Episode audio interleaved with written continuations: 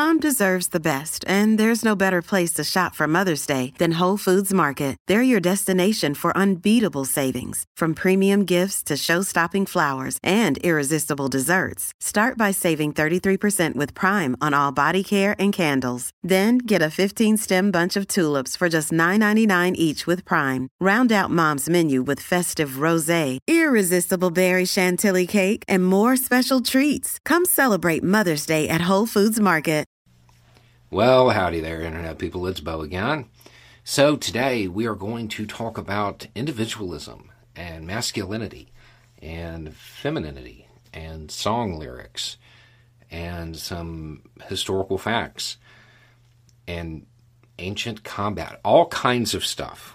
Because I, I got a message that came in that is uh, pretty unique. So I'm, I'm going to read the whole thing and then we'll go through it in, in sections. I have a question about individualism. You seem to promote individualism and masculine strengthening of self with every chance you get. I have to assume, because of your Irish heritage, Rule 303 is a reference to a nation once again. Um, drawing references and imagery of the Spartans at Thermopylae hints to a desire to promote the masculine individualism and taking control when needed. How do you also promote collective ideas like collective bargaining and community networks? This seems ridiculously incoherent. A major part of your branding is tapping into the men who individually face down the agoge, but then you promote this feminine cooperative. I love your political takes, but your philosophy needs work. If you're going to promote metaphorical fighting politically, you need to acknowledge the great fighters were always individualists. You need to promote that figurative aggression towards the political enemy. First, I do want to thank you for saying metaphorical and figurative, acknowledging the the nonviolent approach there. Um, so this is really unique on a whole bunch of different levels. So we're, now we're going to run through it. Now that you know where it's going, um, you seem to promote individualism and masculine strengthening of self with every chance you get. Okay, I don't view individualism or strengthening of self, the idea of being a strong individual person, as a masculine trait. That's not the way I see that at all. Um,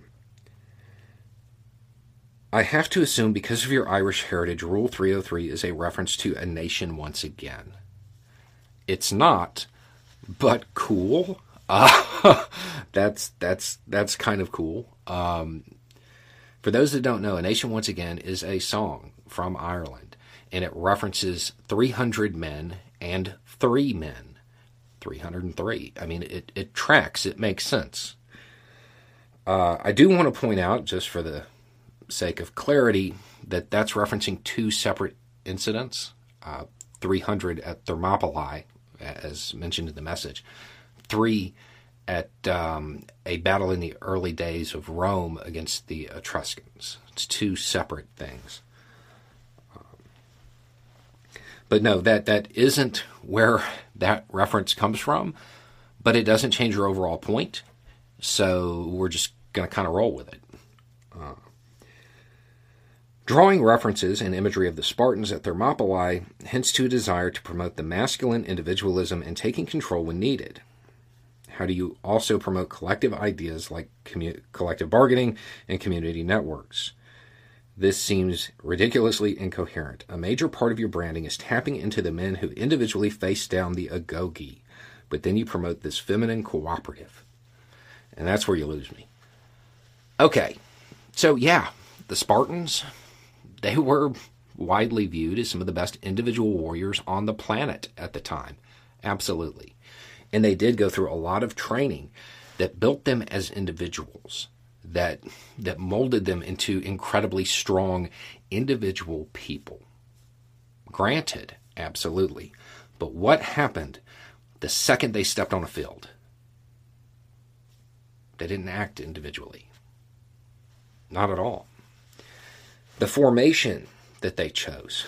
It actually specifically limits individual action and it makes them function as a unit. It's why such a small number of troops could hold off larger forces because it it leveraged everybody's individual abilities into a collective force. And I think the easiest way to explain this is that if you and I were in a shield wall next to each other, and I'm I've got my shield up, right? And you have yours up, and you drop yours, I'm likely to get hit. I'm likely to be the one that gets hurt because it the shields cover the person next to you. That uh, feminine cooperative, I guess. The reality is, if you're going to use that type of uh, militaristic vibe in, in your political imagery, you have to be realistic about it. Sure, SEALs today, seen widely as some of the, you know, world's best individual fighters. Absolutely. But what are they called? The teams. Collective action. The strength of the individual lends itself well to collective action.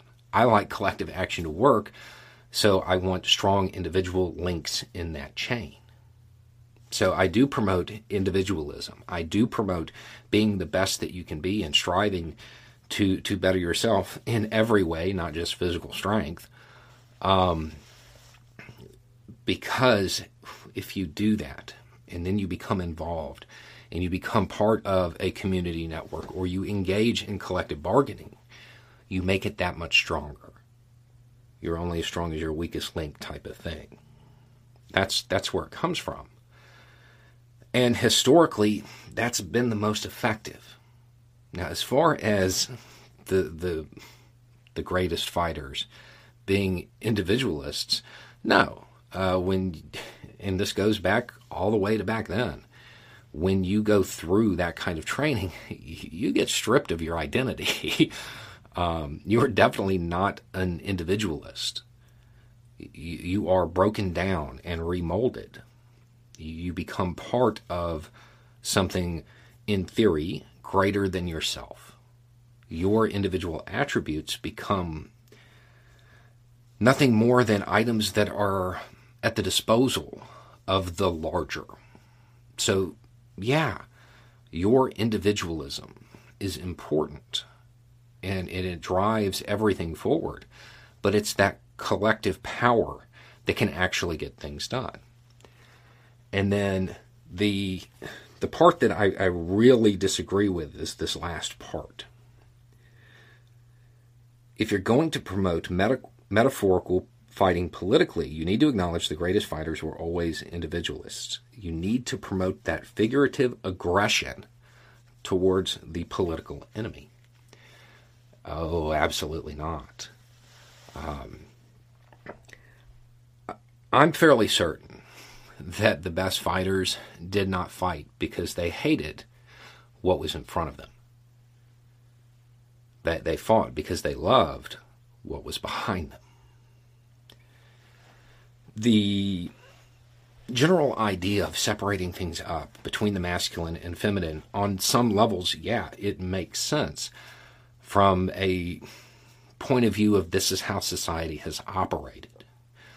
But when you are trying to move towards a more egalitarian society, a lot of that kind of slips away. And it's also worth noting that up until very, very recently, the the roles they weren't as open as they are now. So trying to frame things in in a way that appeals solely to the masculine or solely to the feminine is is going to be a failure. It's not going to work. And I would imagine that if you have this kind of take on something, you would say that society was better off when when men were men and women were women or something along those lines whatever it is. The idea that those roles both had to be filled. That's true no matter what. No matter what, that has to happen.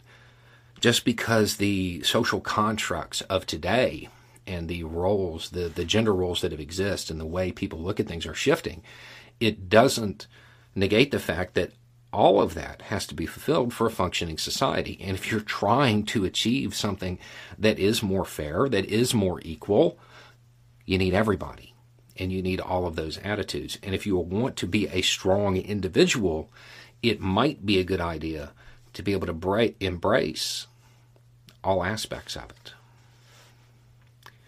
Anyway, it's just a thought. Y'all have a good day.